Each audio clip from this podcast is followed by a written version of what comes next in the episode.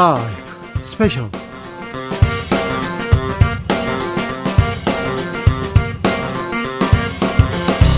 2021년 9월 4일 토요일입니다. 안녕하십니까. 주진우입니다. 토요일 이 시간은 일주일 동안 주진우 라이브에서 가장 중요하고 가장 재미있었던 부분만 모으고 모아서 다시 듣는 그런 시간입니다. 그리고 묻히면 안 되는 중요한 뉴스 하나하나 짚어보는 그런 시간 같습니다.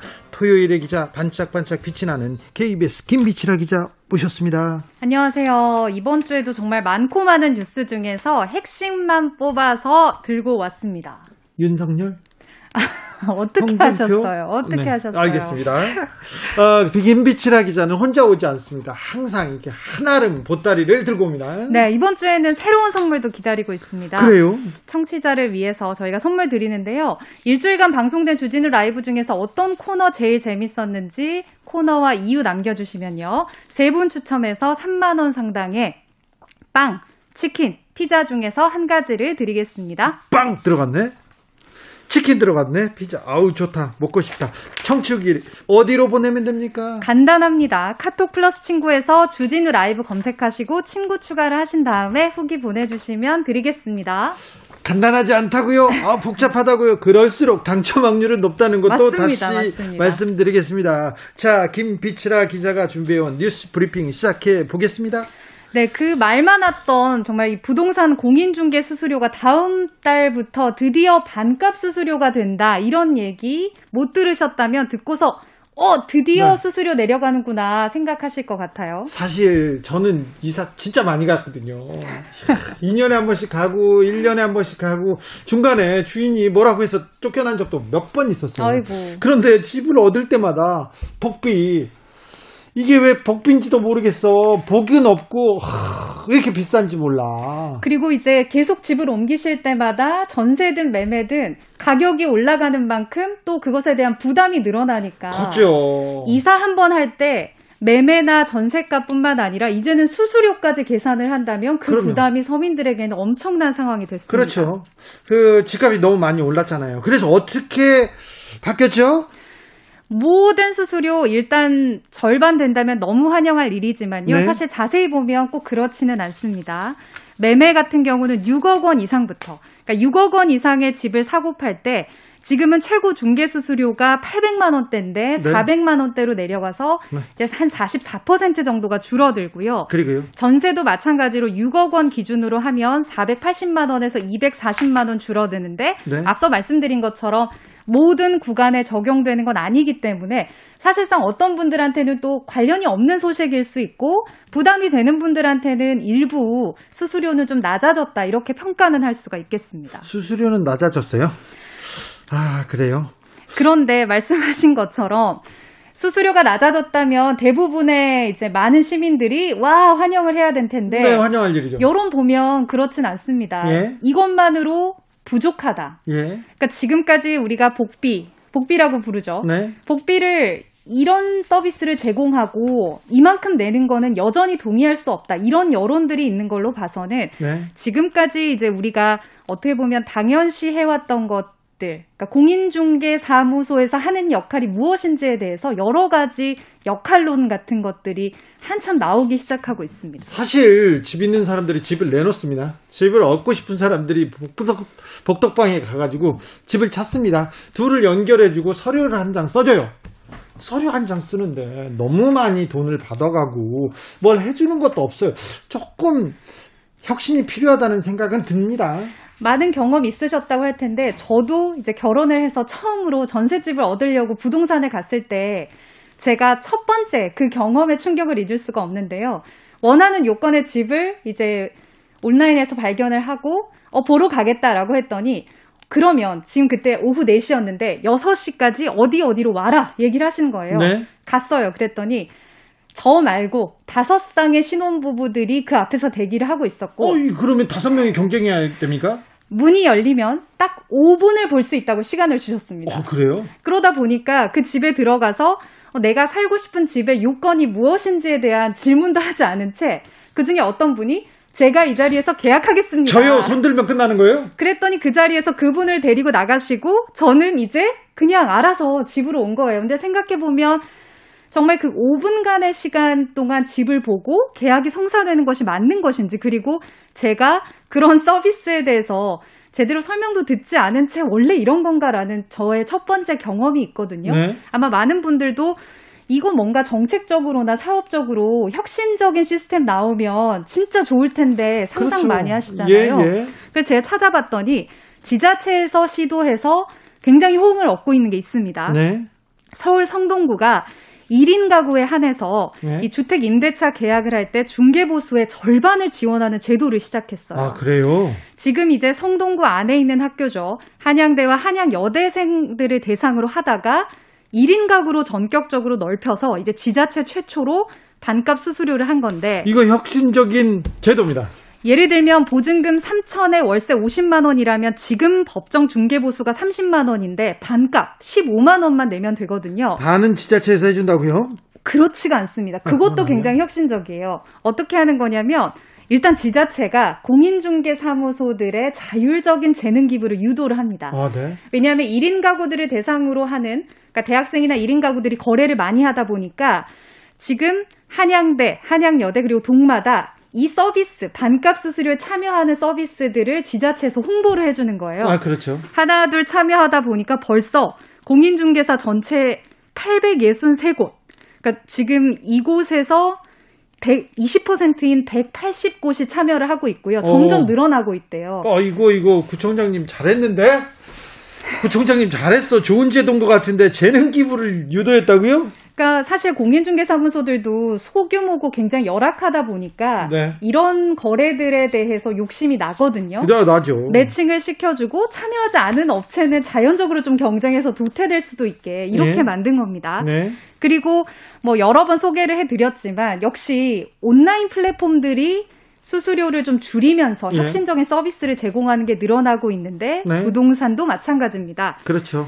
숙소를 예약할 때 우리가 사실 숙소 예약 한 번 해도 요즘에는 입체적으로 3D로 다 보고 후기도 있잖아요. 이런 방식으로 임대주택들을 소개를 하고 어, 이 집은 뭐 천장이 어떻다, 뭐 소음이 세다 이런 것들에 대한 후기까지 남긴 다음에 숙소 예약할 때처럼 예약 버튼을 누르면 공인중개사와 연결이 되고 수수료도 훨씬 적은 그런 플랫폼들이 요즘에 엄청 뜨고 있대요. 예. 그리고 잘 될 수밖에 없네요. 이럴 경우에 어떻게 하냐면 공인중개사를 연결을 해주는 게 아니라 아예 업체에서 직고용을 해서 교육까지 시킨대요. 그러니까 음. 이제는 개인이 수수료를 받는 프리랜서 공인중개사가 아니라 4대 보험을 받는 직장인으로서 굉장히 양질의 서비스들을 제공하는 방식으로 한다면 소규모의 공인중개사 업체들보다도 훨씬 더 경쟁력이 높은 공인중개사 자격증 소유자가 될 수가 그렇죠. 있거든요. 큰 회사가 되는 거고요. 큰 회사, 예, 믿을만 하더라.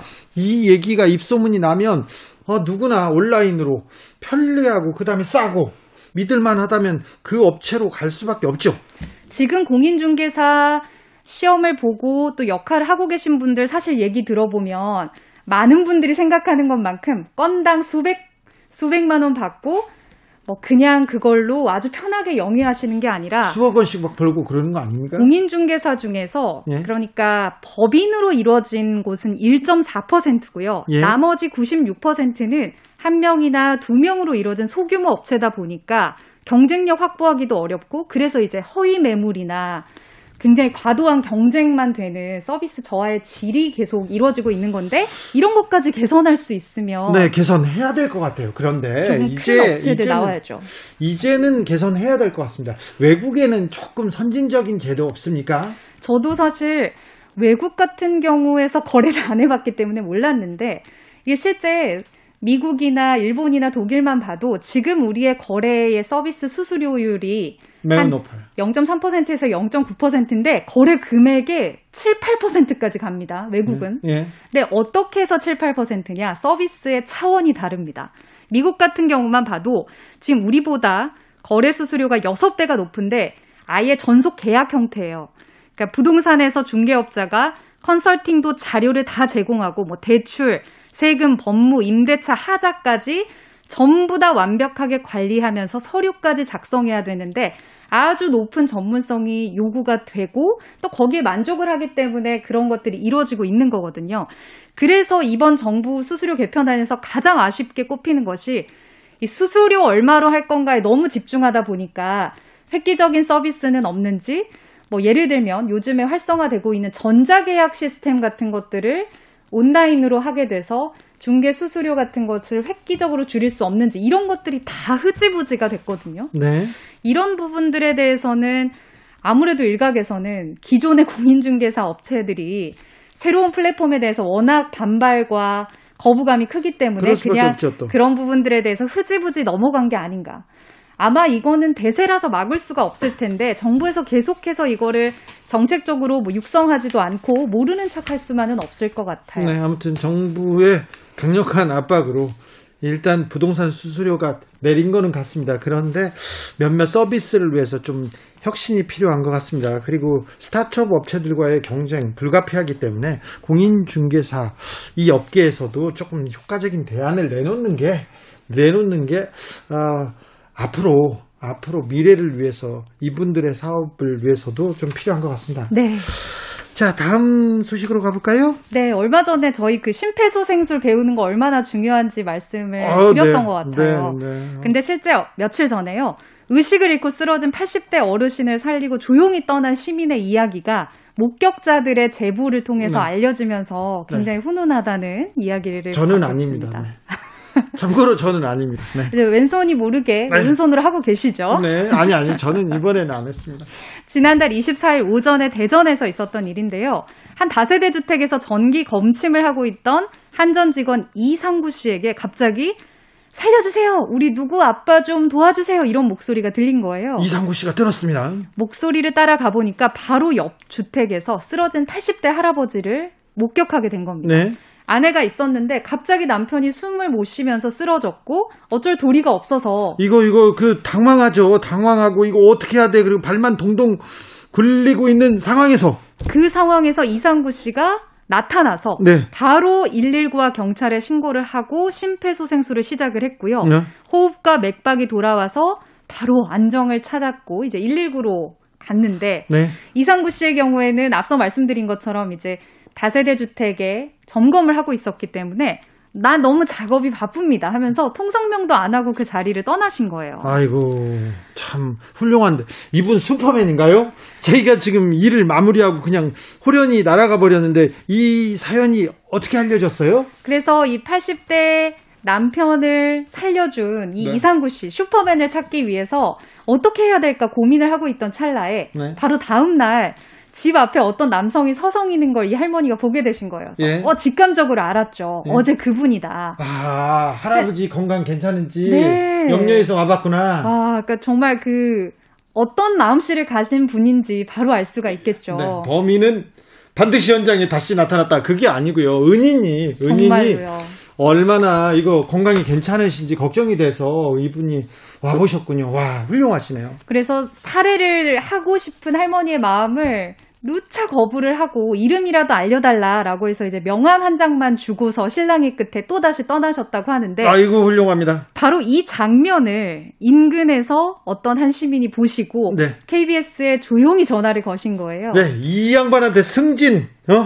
경력금, 막 포상금 이런 거 좀 벼락 맞게 해줘야 해줘야 되겠습니다. 그래서 실제 이제 뉴스 인터뷰 제안을 받고서 망설이시다가 이제 인터뷰에 응하시면서 하시는 말씀이 1년에 한 번 한전 직원들은 이런 교육을 받는데 이거를 그냥 배운 대로 했더니 할아버지가 살아나셨다. 훌륭합니다. 이게 이게 쓰러졌잖아요. 뇌졸중이나 뭐 심장마비 왔을 때 그거 10분 그 10분 안에 응급처치를 제대로 하느냐에 따라서 이분이 살고 못 살고 그리고 정상적으로 생활하고 못하고를 판가름하거든요.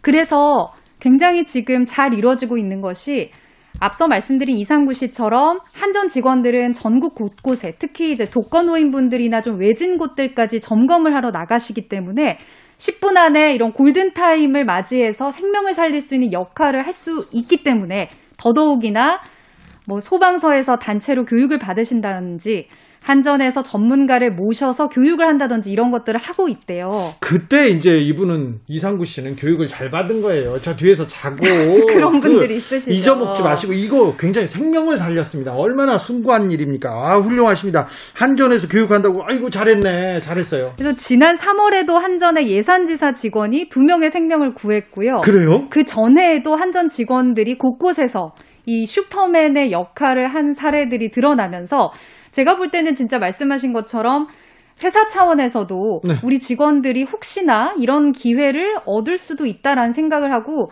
굉장히 회사에서 시간을 들여서 한 네. 시간씩만 1년에 교육을 해도 엄청난 이 슈퍼맨들을 양산할 수 있을 것 같아요. 매우 훌륭한 일이었습니다. 아이고 한전 사장님한테도 잘했다고 전화해야 되겠네요.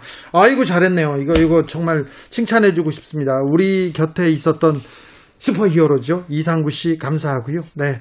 한전의 교육이 빛을 발했습니다. 한전도 화이팅입니다. 여러분께서는 지금 주진우 라이브 스페셜을 듣고 계십니다. 주진우 라이브 스페셜. 주진우 라이브 스페셜 김빛이라 기자와 함께 하고 있습니다. 김빛이라 기자. 항상 그렇게 빛이 났나요? 갑자기 항상 그렇게 학교에서도 그렇게 친구들이 그랬어요? 아, 이제 저는 아시겠지만 어렸을 때 왜 성이 김씨만 돼도 네. 별명이 다 뭐 김밥 이러지 않습니까? 네. 저 이름이 빛이라다 보니까 아주 어릴 때 대부분의 별명 빛날이 아니면 빗자루 이두 아, 가지였습니다. 빛날. 빛이 난다고 해주는 친구들은 없었고요. 늘 빗자루? 이제 빛날이 이렇게 거. 민머리를 뜻하는 빛날이 아니면. 빗자루였습니다. 자, 본격적으로 주진우 라이브 스페셜 하이라이트 장면 다시 듣기 시작해 보겠습니다. 어떤 장면 골라오셨습니까? 네, 가을이 됐고요. 대선 경선 분위기 뭐 뜨겁게 달아오르고 있습니다. 이번 주에는 국민의힘에서 경선 룰을 놓고서 뜨거운 신경전이 또 벌어진 한 주였는데 지금 한 달째 싸우고 있어요. 그런데 이번 주에 더 심하게 싸우더라고. 네, 윤석열 캠프와 유승민 캠프 인사들을 그래서 저희가 한 자리에 모아서 이번 주 화제가 됐던 이 역선택, 역선택 방지 조항에 대해서 진지하게 한번 같이 고민을 해봤습니다. 역선택 가지고 사실은 아, 대선 때마다 경선 때마다 룰을 가지고 밑에서 물 밑에서 엄청나게 싸우거든요. 엄청나게 싸우는데 2002년 대선 때 네, 노무현 정몽준 처음에 후보 단일화 아, 이런 예지 예 그 시간이 있었어요. 그런데 계속 지지부진하게 문구를 가지고 싸우는데 어, 싸우다가 싸우는데 나중에 노무현 대통령이 그래 들어줘라 정몽준 후보 측에서 해달라는 대로 해줘라 이렇게 하는데 그 참모들은 말렸어요. 이렇게 하면 여론조사에서 지는데 불리하다. 불리하는데 안 됩니다 하는데 그냥 줘라 이렇게 했는데 이렇게 통 크게 포기하고 국민을 보고 믿고 간 사람이 결국 이기더라고요. 그러니까 이게 국민들이 볼 때는 어, 뭐 저런 것 같고 저렇게까지 싸워 하겠지만 말씀하신 것처럼 조항의 단어 하나 가지고서 대세가 결정되는 캠프에서 여론조사를 마구 돌려요. 그런데 그 단어, 조사, 문구를 가지고 다 돌려봐요. 그래서 유리한 게 분명히 보이거든요. 이렇게 물었을 경우는 내가 유리하고 저렇게 물어보았을 때는 상대방이 유리해요. 그걸 알고 있기 때문에 절대 그 사파 싸움을 놓칠 수가 없습니다. 그래서 사실은 이 문제는 경선 역선택 이 문제는요. 어, 국가 경제나 국민의 민생하고는 전혀 관련이 없습니다. 그런데 이 싸움을 그 저버릴 수, 이 싸움을 놓을 수 없는 이유가 그런 이유 때문에. 그리고 사실 이번에는 어떻게 보면 역선택 방지 조항이라는 것이 국민의힘을 지지하거나 무당층이 아닌 민주당 지지자가 답을 했을 때 여론조사에서 뭐 갈 것인가 말 것인가인데 누구한테 유리할 것인가 말 것인가. 이게 아무래도 국민의힘 내부의 후보들보다는 지금은 사실 집토끼와 산토끼의 어떤 경쟁이 국민의힘 경선에서 이루어지고 있기 때문에 역선택 방지 조항이라는 것이 지금 현재 상황에서 굉장히 중요한 조항이 될 수밖에 없다는 걸 또 보여주는 얘기죠. 역선택 얘기를 홍준표 대표 측에서는, 홍준표 후보죠. 후보 측에서는, 야, 홍준표가 뜨니까 윤석열이 역선택 얘기하더라. 이렇게 얘기하면서 자기 때문이라고 이렇게 얘기하는데. 각자 유리한 방향으로 네. 해석을 하고 계시죠. 거기에 대해서는 또 뭐 유승민 후보 측에서는 이거 역선택이라는 게 아예 실체가 없는 건데 유령하고 싸우는 거냐 얘기하는데 아 윤석열 그 후보 측에서는 전혀 이, 이 문제에 가지고 이 문제에 가지고 저- 전혀 지고 싶은 생각이 없는 것 같아요. 거기에 또 변수 하나가 생겼지 않습니까? 아 사주 청탁.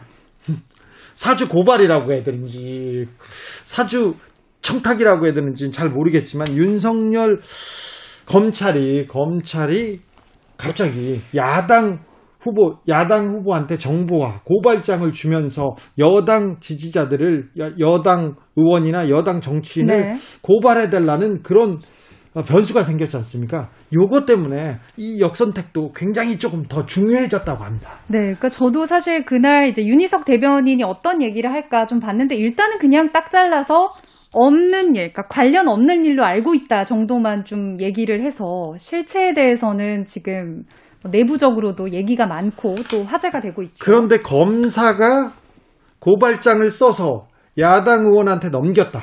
절대 쉽게 끝나지 않습니다. 이제 경선 과정에서 여론조사가 들어가기 때문에 말씀하신 것처럼 사건 하나가 터질 때마다 특정 후보의 지지율이 다른 후보에게 금방 넘어갈 수 있는 판세를 바꿀 수 있는 상황이 될 수도 있기 때문에 더더욱이나 지금 이제 이 문구 어떻게 할 건지인데 국민의힘 경선이 얼마 남지 않았으니까 여론조사 문항 같은 것들도 최소 일주일 전엔 정해져야 되거든요. 그러니까 조만간엔 정해질 텐데 아마 돌아오는 주에도 엄청난 파장들이 계속 나오지 않을까 싶습니다. 밖에는 어떤 뉴스가 나오는지는 잘 모르겠어요. 스가 총리가 사퇴했다 얘기도 나오고요. 그 다음에 또 코로나 소식도 나오고 다른 소식도 나오겠지만 김빛이라 기자가 이걸 잘 알겠지만 다음 주에도 여의도에서는 이 역선택 룰에 대한 전쟁 이게 가장 뜨거운 화두일 거예요. 그죠? 그렇습니다. 그래서 이 맥을 짚고 있어야 정치 뉴스가 보입니다. 그렇습니다. 더 자세한 이야기가 궁금하신 분들 있으시죠? 목요일에 방송된 훅 인터뷰 하이라이트를 이어서 듣고 오겠습니다. 큐. 그 역선택이라는 용어 자체가 네. 사실상 그게 실체가 없고 예. 어, 유령과 싸우고 있다 이렇게 생각이 되고요. 사실은 지금 선 지금까지 있었던 대선 선거에서 이걸 가지고 그렇게 크게 논, 논란이 되진 않았어요. 없었죠. 예. 그리고 뭐 단 한 번도 대선에서 저희가 경선에 이 역선택 방지 조항이라고 하는 것을 삽입한 적이 없고요. 또 일단 당이 어, 50%는 여론조사, 50%는 당원들의 투표로 결정되는 그 제도 취지가 당신과 민심을 반영을 같이 하자라는 취지거든요. 근데 거기서 역선택 방지 조항을 통해서 국민의힘 지지자만 뽑아내면 결국엔 당원들 100%의 의견을 따르게 되는 그래서 결국엔 고립되고 다른 국민들은 전혀 배제하는 그런 저, 저희 저희로서는 이제 정권 교체를 포기하는 그런 해당 행위다 이렇게 보고 있습니다. 윤희석 의원님, 윤희숙 오, 죄송 윤희석 의원입니다. 죄송합니다. 윤희숙이 네, 의원은. 아니고요. 네. 지금은 대변인입니다. 네네. 윤 대변인께 여쭤봅니다. 지금 오신한 의원님 얘기가 일리가 있는데요? 역선택 규정이 만약에 방지 조항이 생겨서 네. 예를 들어 어, 민주당이나 다른 정당을 지지하는 분들을 배제할 경우에 어, 확산성에 문제가 있다는 주장은 논리적 명분은 그럴 듯해 보이는데 논리적인 비약이 있어요. 무슨 예. 말씀이냐면 예를 들어 민주당 지지자에게 저에게 전혀 지지 의사를 표시하지 않으실 분들에게 네. 국민의힘 후보로 누가 좋겠습니까라고 물어보는 것만으로 네. 무슨 확정성이 확보가 된다는 얘기인지 저는 거기서부터 이해를 할 수 없어요. 네. 네. 결과적으로 경선 룰은 본선에서 이길 수 있는 가장 강력한 후보를 뽑아야 되는 건데 그 과정에서 우리를 지지하지 않는 후보가 가장 강력한 우리의 후보를 뽑는 과정에 왜곡을 미칠 수 있다면 그것은 정권 교체를 열망하는 저희 지지자들의 의사를 무시하는 결과다. 그렇기 때문에 필요하다. 이렇게 말씀드립니다. 이게 이제 저기에 약간 함정이 있는 것이요. 민주당 지지자나 타당 지지자들이 결국에 국민의힘 후보를 뽑지 않을 것이다라는 것을 전제해서 말씀하시는 거거든요. 네. 그러면 결과적으로 현재 나오고 있는 국민의당 지지율 38% 정도 가지고 우리가 결국엔 승리할 수 있느냐. 라는 문제가 퀘스천 마크가 남는 거거든요. 네. 그래서 그런 의미로 보면 저희가 결국에는 패배하는 것을 전제로 가는 거예요. 저희가 51대 49 싸움에서 결국에 2%를 넘어설 수 있는 것은 중도 확장과 결국에는 민주당에서 이탈하는 그 이탈층들을 우리가 끌어안아야 되는데 네. 거기는 인물하고도 연결되어 있는 거예요. 적어도 민주당에서 이번만큼은 내가 도저히 민주당을 못 찍는다. 과거에 서울시장 보궐선거에서도 그랬듯이 그런 경우에 내가 적어도 이런 후보라면은 인정하지만 그렇지 않고 어, 다른 후보라면 내가 도저히 찍을 수 없다라는 부분과 연결되어 있기 때문에 그게 외연 확장과 결국에는 본선 경쟁력이다 이렇게 말씀을 드리는 겁니다. 윤희석 대변인께 여쭤봅니다. 홍준표 캠프 조경태 선대위원장이 이런 얘기 하더라고요. 홍준표 후보 지지율 올라가니까 그때서야 윤석열 캠프에서 역선택 얘기하기 시작했다. 아니 그렇지 않아요. 안 그렇습니까? 홍 대표를 너무 과소평가한 겁니다. 그동안. 그래요? 홍 대표님 어떤 분이에요? 오산 의원에 당 대표 두 번 하시고 직전 대선 후보고 경남지사 두 번 하신 분입니다. 네. 그런 분이 적어도 전국 지지율 전체 여야를 통틀은 지지율이 아니고 자 국민의힘에서 어, 대선 주자로서 지지율 얼마나 받을까요? 물어봤을 때 네. 설마 20%안 나오겠습니까? 그 20% 나온 거예요. 아 지금 지금 이제 홍준표의 상승세가 아니라 그냥 원래 나올 나올 게게 나온 거예요. 예. 예. 그렇게 보고 있어요? 예. 홍준표의 상승세가 더 조금 더 치고 올라갈 거라는 그런 시각이 지배적인데. 제 생각 힘들어요. 왜냐하면 네. 데이터를 보시면 국민의힘 지지층에서 홍 대표가 갖고 있는 지지 네. 그게 윤석열 후보 경우에는 한 60% 정도 나오고요. 예. 홍준표가 한 20% 정도 나오거든요. 네. 국민의힘 지지층에서. 네. 근데 이게 움직이지 않아요. 그래요? 비슷합니다, 그것은. 아니 근데 음 홍준표 후보가 얘기하는 정치 뭐 뭔지 알겠어요. 아 그런데 유, 유승민 후보가 얘기하는 정치 대권 뭔지 명확해요. 근데 유승민 후보는 왜 이렇게 안 오릅니까? 뭐 이제 자, 잠시만요. 예, 예. 윤석열이 말하는 정치는 모르겠어요 아직. 윤석열 네. 검사 윤석열은 알겠는데 네, 말씀드릴게요. 일단. 네 예. 모르겠습니다. 뭐, 잠시 후에 뭐 유승민 후보가 당내에서 이제 극복해야 될 과제가 있죠. 네. 예, 모두가 다 알다시피 지난 탄핵 이후에 어, 당내에서의 에, 넘어야 될 그 벽이 있는 부분들이 있는데요. 저희는 이제 본격적인 경선이 시작되고 네. 두달 동안의 치열한 경선 과정 속에서 네.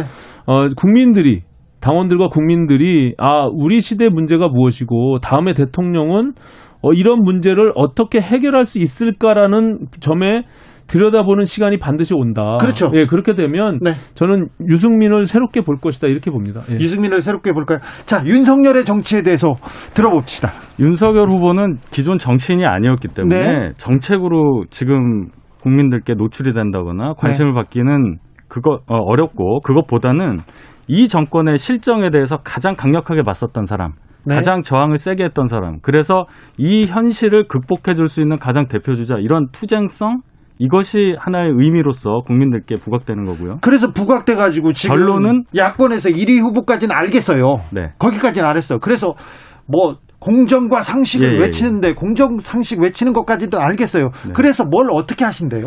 뭘 어떻게 한다는 얘기가 네. 지금 이 말씀을 하세요. 네. 모든 것을 잘못된 것을 바로잡겠다는 말씀을 하시는 거라고요. 네. 그러면 상식이 통하지 않는 사회, 공정이 공정이 무너진 사회라고 하면 좀 추상적인 얘기 같지만 문재인 정부에서 해왔던 여러 가지 실정과 비교를 해보면 어떤 것인지 명확하게 나올 거예요. 그런 부분을 이제 말씀드리는 그게요. 거죠. 결국에는 이번 대선은 뒤로 가면 갈수록 문재인 이 세 글자는 사라지게 됩니다. 문재인과 싸우는 게 아니에요. 결국에는 기본적으로 여당과 야당이 싸울 때 내년 임기 끝납니다. 내년. 그렇죠. 네. 그러면 이제 문재인 대통령은 사라지는 겁니다. 그러면 이제 야당 여당의 후보가 정해지고 10월 10일 날 정해지고 그 다음에 국민의힘의 후보가 정해지면 그 두 후보가 미래를 선택하는 거예요, 국민들은. 네. 그럼 아까 윤희석 대변인 말씀처럼 공정과 상식에 대한 부분으로 반대급부가 있어서 윤석열 후보에게 집중된 관심이 있지만 네. 그 다음 스텝은 내가 왜 대통령이 되는 것인지 그리고 이 시대에 무슨 문제가 있어서 내가 이런 철학과 비전과 그리고 어 나름대로의 에, 소신을 가지고 국민을 이끌겠다. 어, 대통령을 아니 저 대한민국을 어떻게 이끌어 가겠다라는 네. 것을 보여줘야 되는 거죠. 그러니까요. 네. 그 부분 좀 알려주세요. 제 생각은 그래요. 네. 이분이 지금 나와서 말씀하신 게 이제 공약 처음 하나 발표했잖아요. 부동산 관련 네. 원가 주택이라든지 점점 점점 하나씩 보여드릴 텐데 지금 정책이라는 측면을 말씀, 말씀하신 것 같아요. 유승민 후보는 특히 경제 정책에 에, 관해서 많이 알고 계신다. 네, 전문가죠. 그렇게 돼 있으니까 전문가라고 돼 있으니까. 네. 근데 정책이라는 것이 결국 하다 보면 비슷해집니다. 저희도 정책 할 수 있는 능력이 없어서가 아니라 이제 발표할 시간이 기존 정치인이 아니었기 때문에 네. 앞으로 발표할 시간이 있다는 것이지 부동산 정책만 봐도 유승민 후보가 내는 정책 이재명 후보가 타당이지만 내는 정책 거의 비슷해요. 결국은 따지고 보면 정책이라는 것은 아, 그래요? 그럼 여기서 어, 차별화될 수 있는 것은 무엇이냐? 예. 이 사람이 갖는 후보자가 갖는 어떤 이미지 후보자에 대한 국민적 기대가 어떤 면에서 보면은 감성적인 요소로도 작용을 해요. 제가 이 말씀 하나 더 드리면 네. 유승민 후보가 정치권에 데뷔한 지가 20년이 넘었어요. 예. 근데 지금 지지율이 죄송한 말씀이지만 어 그렇게 생각보다 높지 않다는 이제 얘기를 아까도 하셨지 않습니까? 네. 그렇다면은 왜 그런가를 생각을 해요. 왜 윤석열 후보는 정치 시작한 지 얼마 되지도 않은데 이런 지지를 갖고 있고 유승민 후보는 20 몇 년 동안 경제 전문가로서 여러 직을 하고 국회의원도 여러 번 하셨는데 왜 이런 것이냐.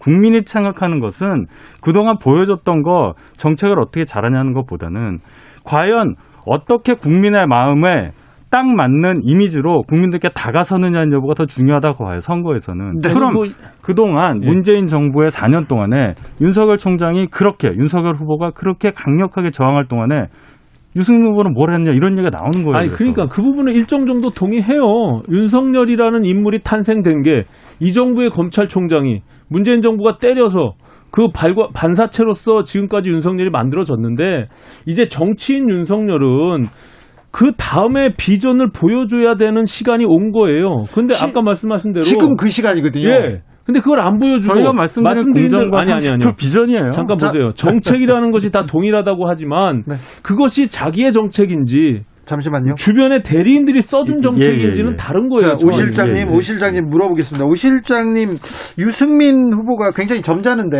네. 어, 정웅원 위원장, 그럴 거면 윤 캠프 가라. 너무 조금, 어, 이, 이 부분에 대해선, 경선 룰에 대해선 너무 좀, 좀 격앙되어 계신 것 같아요. 뭐그 정도가 양반으로 저희는 했다라고 아, 생각하고요. 그렇습니까? 왜냐하면 이게 기존에 이미 경준위에서 두 차례에 걸쳐서 그 논란 끝에 정해진 내용과 네. 최고에서 추인을 했단 말이죠. 그것에 대한 권한이 있거나 없거나 이런 부분들을 떠나서 온 국민이 다 알고 있고 그리고 좀 뛰고 있는 후보들이 8명이나 그 부분에 대해서 인정하고 반대하고 있어요. 그런데 갑자기 바뀐 것이라고 그 12명의 선거관리위원 중에 6명이 경준위원이었는데 정호원 위원장이 그것을 뒤집으려고 한다면 그 자체가 불공정 경선이다 이렇게 판단을 하고 거기에 대한 문제 제기를 하는 겁니다. 윤 후보 진영에서는 윤 후보가 직접 얘기했는지는 잘 모르겠습니다만, 당이 결정하면 따르겠다. 이런 입장은 표명하셨잖아요. 직접 하셨습니다. 네. 윤- 윤석열 후보가 했습니까? 예, 직접 네. 말씀하셨습니다. 그럼 정해지면 따르겠네요. 네. 아무튼 역, 역선택이 아, 국민들한테는 그렇게 그 중요한 주제가 아니지 않습니까? 그런데 이 부분 가지고 지금 계속 국민의힘에서 논란이 되는 것은 윤석열 후보한테 굉장히 마이너스고 또 홍준표 후보나 또 유승민 후보한테도 플러스가 되지는 않을 것 같습니다. 0388님께서 민주당은 역선택에 대해서 조용한데 왜 국민의힘만 이렇게 시끄럽나요? 아, 이렇게. 민주당은 그 규정이 있어요. 네. 당원 당규에. 네.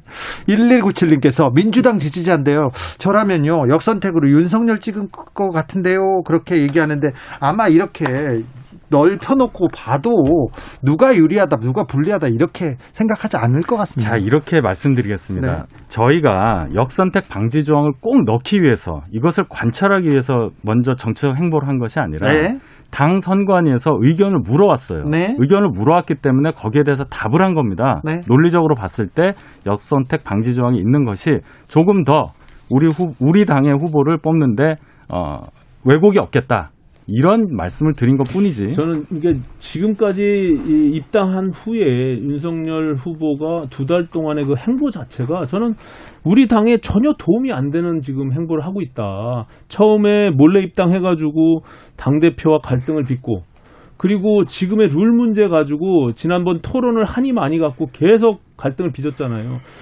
1위 주자로 달리고 있는 윤석열 후보가 왜 20, 30대 층의 지지를 받고 있는 그나마 처음으로 우리 당에게 관심을 가졌던 20, 30, 30대들을 다 팽개치고 또 호남까지 버려가면서 왜 저렇게 계속 싸우고 있는지 저는 잘 이해가 안 돼요. 그리고 당을 푸- 포용하고 품어가면서 본인이 들어오기 전에 중도와 진보를 아우르는 압도적 승리를 하겠다고 했잖아요. 근데 들어오자마자 오른쪽으로 완전히 치우쳐서 저렇게 고립되는 정책을 유지하고 있는지 잘 이해가 안 됩니다. 윤희석 대변인. 중도와 2030을 향한 행보가 전혀 없는 게 아니에요. 바로 어제 행사만 보더라도 공정개혁 포럼이라는 걸 가졌습니다. 거기에 참여하신 분들을 보면 그동안 저희 지- 저희 쪽에 하고는 그렇게 거리가 가깝지 않은 분들이 다수 포함이 되어 있고 네. 그런 행보들 계속해 왔고 분명히 말씀하신 게 당에 들어가더라도 입당을 하더라도 그동안 어 계속해왔던 중도와 2030을 향한 행보는 중단하지 않을 것이다라고 얘기를 했기 때문에 네. 계속 그런 행보가 나올 거예요. 호남에 대해서도 계속 진정성 있는 태도를 보여주시지 않았습니까? 근데 지금 여론조사를 가지고 계속 로데이터 분석을 해오셨잖아요. 지금 현재 추세를 보면 20대, 30대 그리고 호남에서 오히려 홍준표 후보보다 떨, 떨어지고 있잖아요. 그러니까 지금 우리 당의 구성 분포하고 동일해요. 지금 우리 당은 책임 당원이 50대, 60대, 70대 이상이 73%입니다. 네. 그게 투표하는 사람들이 구성이에요. 그러니까는 27%를 차지하는 2040까지 세력은 전혀 배제하고 그렇게 국민의힘 지지자들만 놓고 선택되면 그것이 그들한테 필요로 하는 목소리를 낼 수밖에 없는 확장성 그런 얘기하시는 그런 그런 측면이 알겠는데요. 있는 거예요. 그리고 저희를 영남의 55%가 책임당원 비중으로 편중돼 있습니다. 우리는 이것을 국민 전체를 놓고 오히려 확장성을 가져가야만 승리할 수 있다. 이런 측면에서 오히려 거꾸로 역사를 퇴행적으로 가져간다. 이렇게 말씀을 드리는 거예요. 저희를 걱정해 주시는 심정은 알겠는데 네. 저희도 똑같이 문제의식을 갖고 있고 네. 계속 그 중도와 호남과 2030을 향한 행보를 계속 하겠다고 저희가 말씀을 드리는데 아직 6개월이나 남았잖아요. 네. 아니 6개월이 아니라 지금 다 경선은 지금 두 달 안에 끝나는 거고 계속 지지율이 그렇게 빠지고 있는데 2030에서 이준석 현상으로 돌아봤던 정권 교체를 원한다고 하는 60%였던 지지율이 지금 50%로 떨어졌어요. 10%가. 저희가 실장님이 저희 캠프 오시면 되겠네요. 네.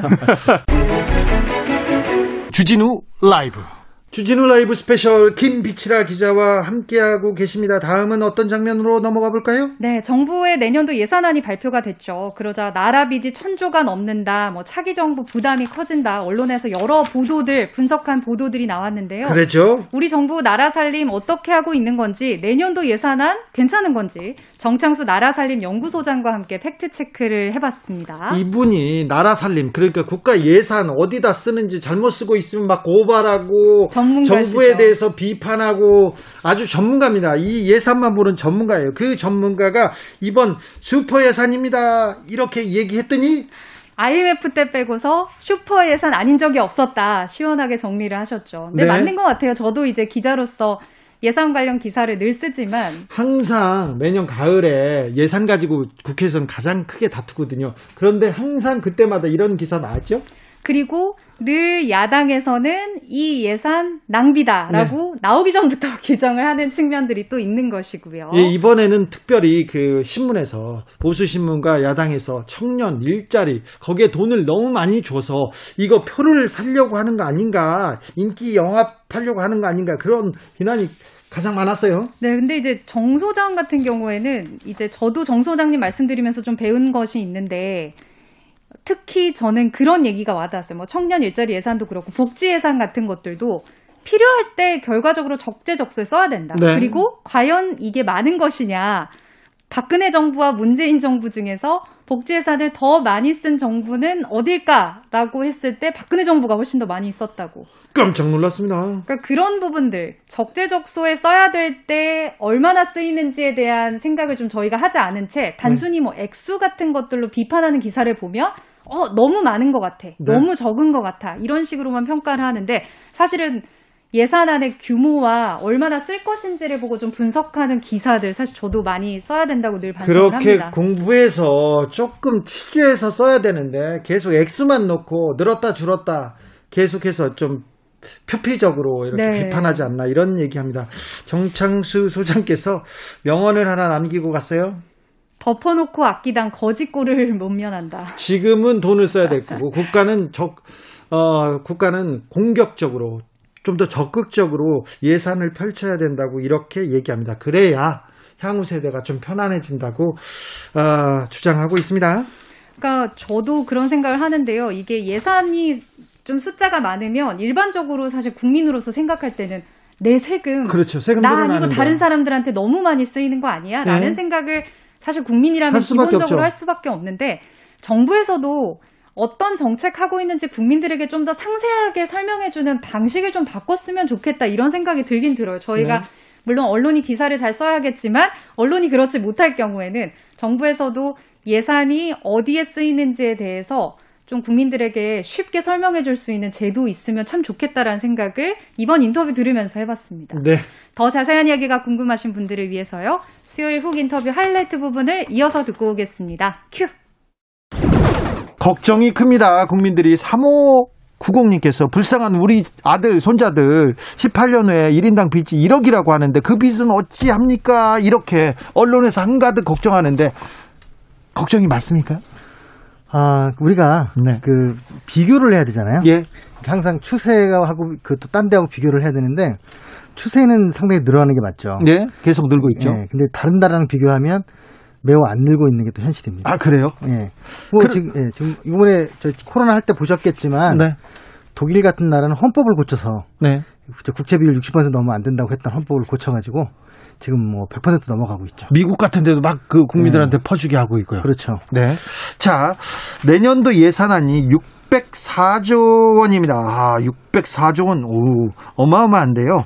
음, 2030 표심을 잡으려고 일자리 예산, 청년 예산 마구 썼다 이렇게 얘기하는데 어, 언론에서는 그렇게 얘기하는데 일단 내년 예산안 살림살이 좀 특징을 좀 짚어 주십시오. 그러니까 확장 재정이라고 하는 말에 우리가 네. 한- 한 가지 꼭 전제해야 될 게 뭐가 있냐면 맨날 초슈퍼 예산 이런 얘기 하잖아요. 네. 그러면 지금까지 우리 건국 이후에 슈퍼 예산 아닐 때가 없었죠. 없- 없었죠. 이맘때만 되면 다 슈퍼 예산 딱 한 번 있었어요. 아, 있었습니까? 저 97년 네, IMF 때. 네. 그런데 그런 거를 일단 놓고 우리가 뭐 선과 악, 악을 보듯이 보지 말고 예. 좀 쿨하게 좀 볼 필요가 있습니다. 네. 그런데 여하튼 냉정하게 보자고요. 8.3% 내년에 이제 증가를 합니다. 네. 예산이. 그러면 이 8.3이 그 이 분야별로 어떤 분야가 더 그 평균보다 많이 늘고 어떤 분야가 평균보다 적게 들었을까? 네. 이걸 보면 뭘 중요하게 여긴지 알겠죠? 그렇죠. 우리가 보통 복지가 제일 많을 거라고 생각하잖아요. 네. 복지는 8.3 평균보다 좀 높은 8.5입니다. 네. 그럼 1등일까? 아닙니다. 1등은 놀랍게도 교육이에요. 야, 교육이요. 16.8%. 어, 많이 늘었네요. 예. 그 지방재정 교부 교육재정 교부금 때문에 네. 그20% 무조건 줘야 되거든요. 네. 그리고 대학생들 뭐 등록금 지원 이런 게 있기 때문에 그런 건데 그 다음에 높은 게 그 일반 지방자치단체에 주는 일반 재정 네. 14% 네. 그리고 환경이 12%예요. 아, 환경에 좀 박점을 찍었군요. 특이하죠. 환경 네. 보호에 이렇게 돈을 많이 쓸까요? 네. 탄소 중립 때문에. 그렇죠. 네. 전기차 뭐 이런 거죠. 네. 그래서 사실 이걸 환경 예산으로 봐야 되는지 산업 예산으로 봐야 되는지 예. 헷갈립니다. 네. 그리고 난 다음에 R&D가 8.8이고요. 나머지는 다 그 아래입니다. 아. 그래요? 예. 나머지는 그렇습니까? 어, 총 수입이 548조 원가량 된다고 합니다. 그러면 604조를 써야 되니까 딱 봐도 적자 예산입니다. 지출이 수입보다 많거든요. 네네. 아, 근데 좀 괜찮습니까? 이 상황? 그러니까 아까도 말씀드린 추세와 비교. 네. 적자가 마이너스 2.6%예요. GDP 대비. 네. 그러니까 안 좋은 거죠, 사실은. 안 좋긴 한데 그럼 다른 나라를 보면 이제 마이너스 5, 10 뭐 이렇게 다른 나라는 그렇게 합니까? 네, 그렇습니다. 경제 위기를 네. 극복하려고 다른 나라도 돈을 많이 네. 푸는군요. 그래서 저는 그래서 그걸 판단을 해야 될 것 같아요. 네.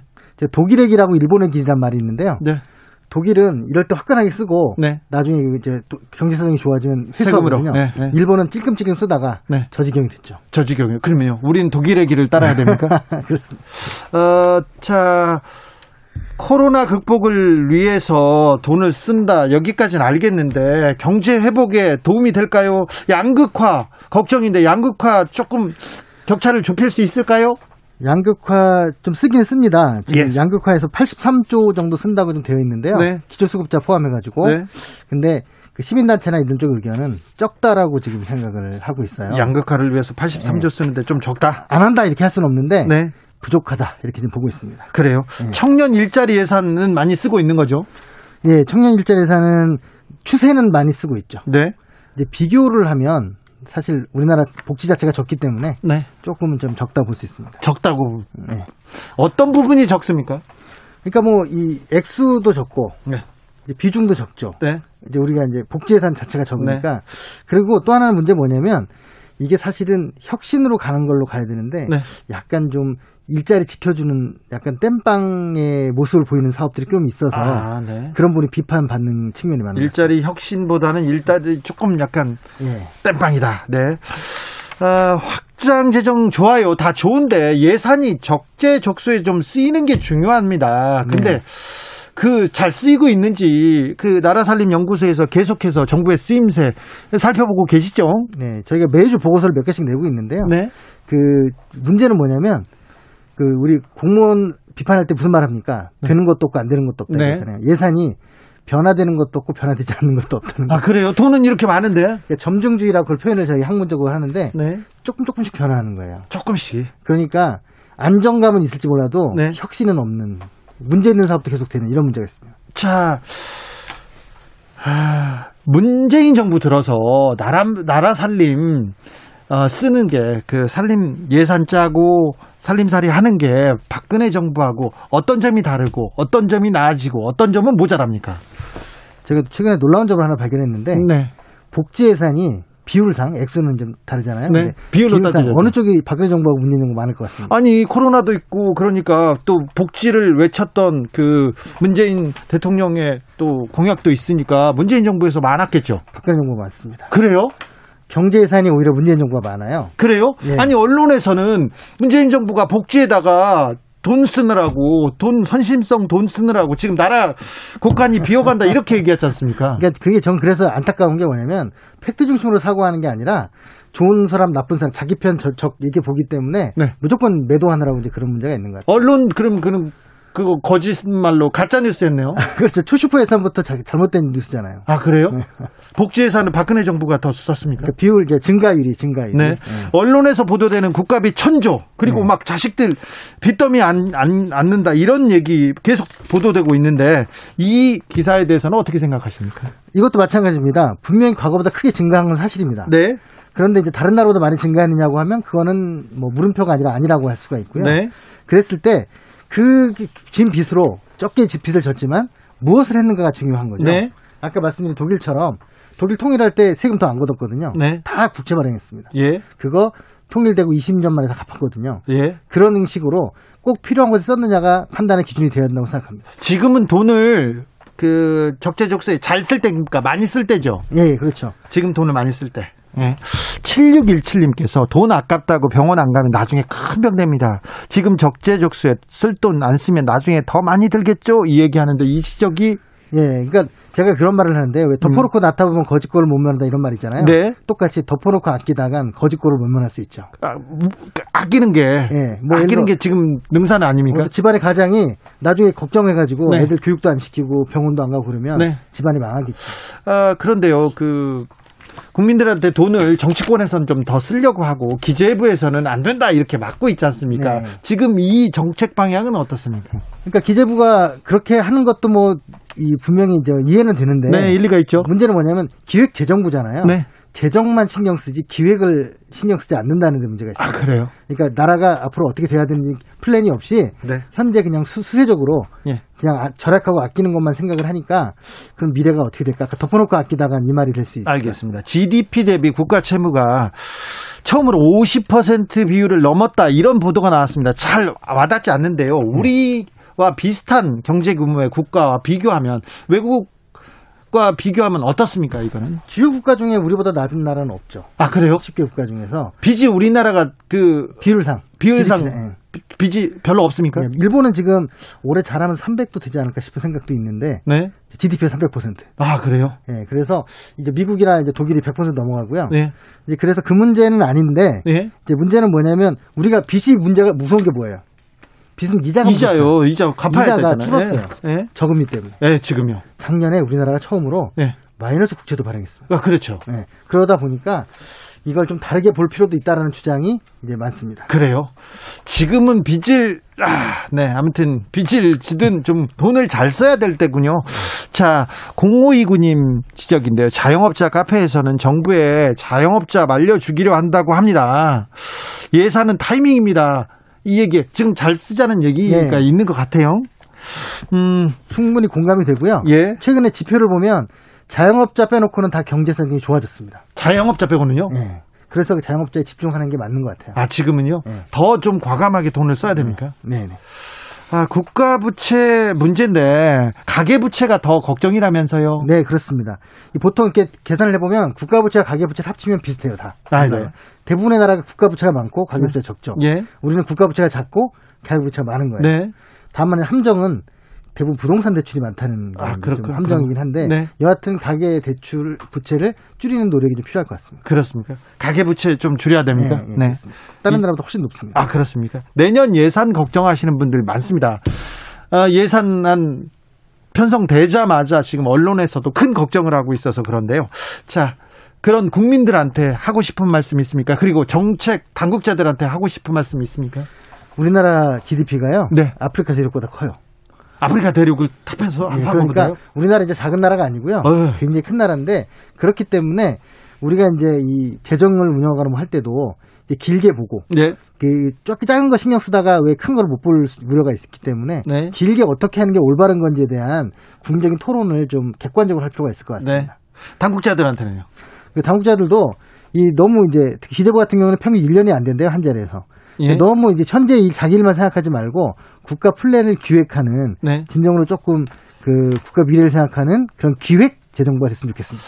3116님께서 허경영 씨 말이 맞아요. 나라에 돈이 없는 게 아니고 세금 도둑들, 도둑들이 많습니다. 얘기합니다. 허경영 씨가 한 말은 아니고 허경영 씨도 한 말인데 이 말이 또 맞기도 해요. 그죠? 이 세금만 좀 잘 써도 될 텐데. 예, 예. 그죠? 그 저는 그 핵심이 뭐냐면 누가 횡령하고 이런 문제가 아니고 네. 방향이 잘못된 예산들이 주로 낭비가 되는 거예요. 지방에서는요, 저희 방송에서도 몇 번 이렇게 전해드렸는데, 사람들이 가지 않는 길에 길을 막 계속 내요. 거기에 돈을 수백억씩 쓰고. 1인당 예산이 3천만 원이 넘는 지자체도 많습니다. 1인당 예산요? 예. 아, 그걸 아껴서 좀 나눠주면 좋을 텐데. 그러니까 차라리 그 안 될 일 있잖아요. 예. 공단 만들고 뭐 사람을 유치하겠다 하는 거 하지 말고 네. 있는 사람이라도 좀 행복하게 살아야 그래야 이사도 오고 그러죠. 아, 그렇죠. 네. 아니, 배도 안 들어오는데 방파제 계속 쌓고 있어요. 그거 네. 수백억씩 들어서. 그것도 이 대형 건설업체, 그리고 그 지방의 토고들. 예. 만 배를 불리는 그런 일인데 아무튼 아이들 커가면서 빚 때문에 걱정할 걱정 지어서는 안 되는데 이그 걱정하시는 분들 많습니다. 네. 큰 걱정 안 해도 됩니까? 아니, 지금 뭐, 저, 좀, 저는 다 지금 굉장히 찔끔찔끔 하고 있어서 네. 좀 과감할 필요가 있다고 생각을 해요. 이번에 1세까지 30만 원 주는 아동 수당 정해졌거든요. 네. 이제 그런 것들도 대표적인데 문제는 1세만 그렇고 예. 8세까지밖에 안 주고 네. 이런 문제가 있기 때문에 사람들이 좀 안정감을 느껴야 네. 창조적인 일도 하고 경제도 발전하지 않을까 생각합니다. 주진우 라이브 정창수 나라살림연구소장과 함께한 훅 인터뷰 하이라이트 부분 다시 듣고 오셨습니다. 김빛이라 기자 풀버전 어디? 유튜브나 팟캐스트에서 주진우 라이브 검색하시고요. 9월 1일 수요일 일부를 찾으시면 인터뷰 클립을 따로 들으실 수가 있겠습니다. 토요일의 기자 김빛이라 기자 오늘도 감사했습니다. 선물 드리고 가야죠. 그렇죠. 그냥 가지 않습니다. 친구. 카톡 플러스 친구를 찾아주세요. 주진우 라이브를 검색하시고요. 친구 추가하신 다음에 일주일간 방송된 코너 중에서 어떤 게 가장 재밌었는지 적어주시면 세 분 추첨해서 3만 원 상당의 빵, 치킨, 피자 중에 한 가지를 드리겠습니다. 김빛이라 기자 감사합니다. 고맙습니다. 주진우 라이브 스페셜 여기서 인사드리겠습니다. 저는 다음 주 월요일 오후 5시 5분에 찾아뵙겠습니다. 지금까지 주진우였습니다.